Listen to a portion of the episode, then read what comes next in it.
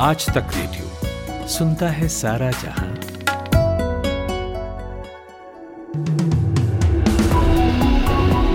Good evening आज तक radio पर आप सुन रहे हैं शाम चार बजे का पाँच मिनट पॉडकास्ट मेरे यानी खुशबू के साथ।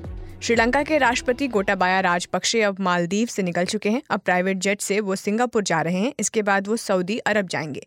फ़िलहाल कोलंबो में कर्फ्यू लगाया गया है। बीती रात हुई हिंसक झड़प को देखते हुए संसद की सुरक्षा के लिए सेना टैंक लेकर कोलंबो की सड़कों पर उतरी हुई है। कार्यवाहक राष्ट्रपति ने स्पीकर को संदेश दिया है कि वो जल्द ही नए प्रधानमंत्री के लिए सभी दलों से बात करे और सहमति से एक चेहरे की घोषणा करे।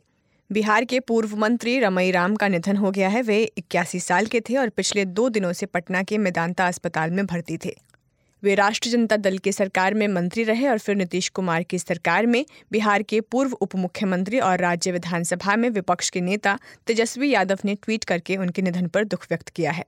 सुप्रीम कोर्ट ने 2009 में छत्तीसगढ़ के सुकमा ज़िले के गोमपाड़ में 16 आदिवासियों के मारे जाने के मामले की जाँच की मांग को खारिज कर दी है। जस्टिस ए एम खानविलकर और जे बी पारदीवाला की बेंच ने इस मामले में याचिकाकर्ता हिमांशु कुमार पर पाँच लाख रुपए का जुर्माना भी लगाया है। इसके लिए सामाजिक कार्यकर्ता हिमांशु कुमार को चार हफ़्ते की मोहलत दी गई है। कोर्ट ने कहा कि इस मामले में सिर्फ़ झूठा आरोप लगाने का ही नहीं, बल्कि आपराधिक साजिश रचने पर भी कार्रवाई की जा सकती है। महाराष्ट्र सरकार ने पेट्रोल, डीजल पर टैक्स घटाने का फैसला किया है। इसकी घोषणा मुख्यमंत्री एकनाथ शिंदे और उनके डिप्टी सीएम देवेंद्र फडणवीस की ओर से की गई। सरकार पेट्रोल पर वैट पाँच रुपये और डीजल पर तीन रुपये प्रति लीटर कम करेगी। इसके बाद अब महाराष्ट्र में पेट्रोल पाँच रुपये सस्ता और डीजल तीन रुपये सस्ता हो जाएगा। दिल्ली की एक अदालत ने 2019 के देशद्रोह मामले में जेएनयू स्टूडेंट शर्जील इमाम की जमानत मामले में फैसला स्थगित कर दिया है। अब ये मामला 20 जुलाई को सुना जाएगा। कोर्ट ने जेल की उस कोठरी का सीसीटीवी फुटेज मांगा है, जिसमें शर्जील इमाम बंद है। जेल सेवादार का ड्यूटी रजिस्टर भी कोर्ट में पेश करने को कहा गया है। शर्जील ने आरोप लगाया था कि जेल में उनके साथ मारपीट की गई और उन्हें आतंकवादी कहा गया। संसद में कुछ शब्दों पर पाबंदी लगाने पर कांग्रेस नेता अधीर रंजन चौधरी ने निशाना साधते हुए कहा कि आज ये शब्द इस्तेमाल नहीं हो सकते। कल कहा जाएगा कि संसद में आना है तो भगवा कपड़े पहन कर आओ। इन चीज़ों को देखने के लिए संसद में नियम और नैतिक समितियाँ हैं। ये दूसरा संसद बनाकर दूसरा गणतंत्र बनाते जा रहे हैं। जहांगीरपुरी दंगों के मामले में दिल्ली पुलिस की क्राइम ब्रांच ने 2000 पेज की चार्जशीट दाखिल कर दी है। इस केस में अब तक तीन मुख्य आरोपियों समेत कुल सैंतीस लोगों को गिरफ़्तार किया जा चुका है। पुलिस ने ये भी बताया है कि उनके पास अरेस्ट किए गए आरोपियों के खिलाफ आरोपों को साबित करने के लिए टेक्निकल और मैनुअल सबूत हैं। सबूतों में CCTV footage, call detail record और चश्मदीदों की गवाही शामिल है।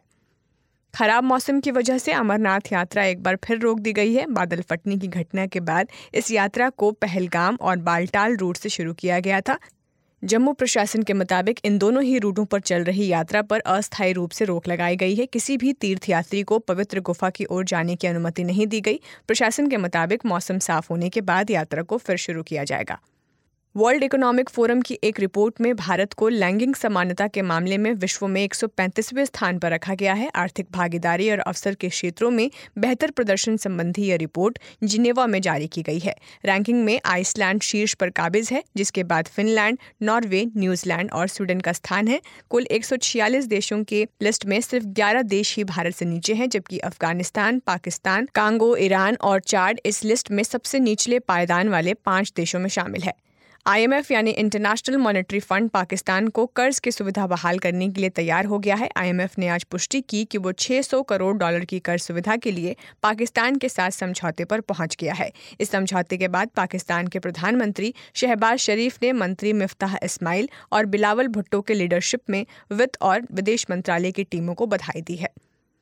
और वेस्ट इंडीज के खिलाफ पाँच टी ट्वेंटी मैचों की सीरीज़ के लिए भारतीय टीम की घोषणा कर दी गई है। उनतीस जुलाई से शुरू हो रही पाँच मैच की इस सीरीज़ में टीम में पूर्व कप्तान विराट कोहली को जगह नहीं दी गई है, वहीं रोहित शर्मा इस टीम की कप्तानी करेंगे। हार्दिक पंड्या सूर्य कुमार यादव, दीपक हुड्डा, श्रेयस अय्यर और दिनेश कार्तिक को टी ट्वेंटी टीम में जगह दी गई है। इसके अलावा टीम में शामिल कुलदीप यादव और के राहुल को फिटनेस के आधार पर खेलने का मौका मिलेगा। तो ये थी शाम चार बजे तक की बड़ी खबरें। कल हम फिर मिलेंगे सुबह दस बजे, दोपहर एक बजे और शाम चार बजे पाँच मिनट पॉडकास्ट के साथ। तब तक के लिए आप सुनते रहिए आज तक रेडियो। नमस्कार। आप सुन रहे हैं आज तक रेडियो।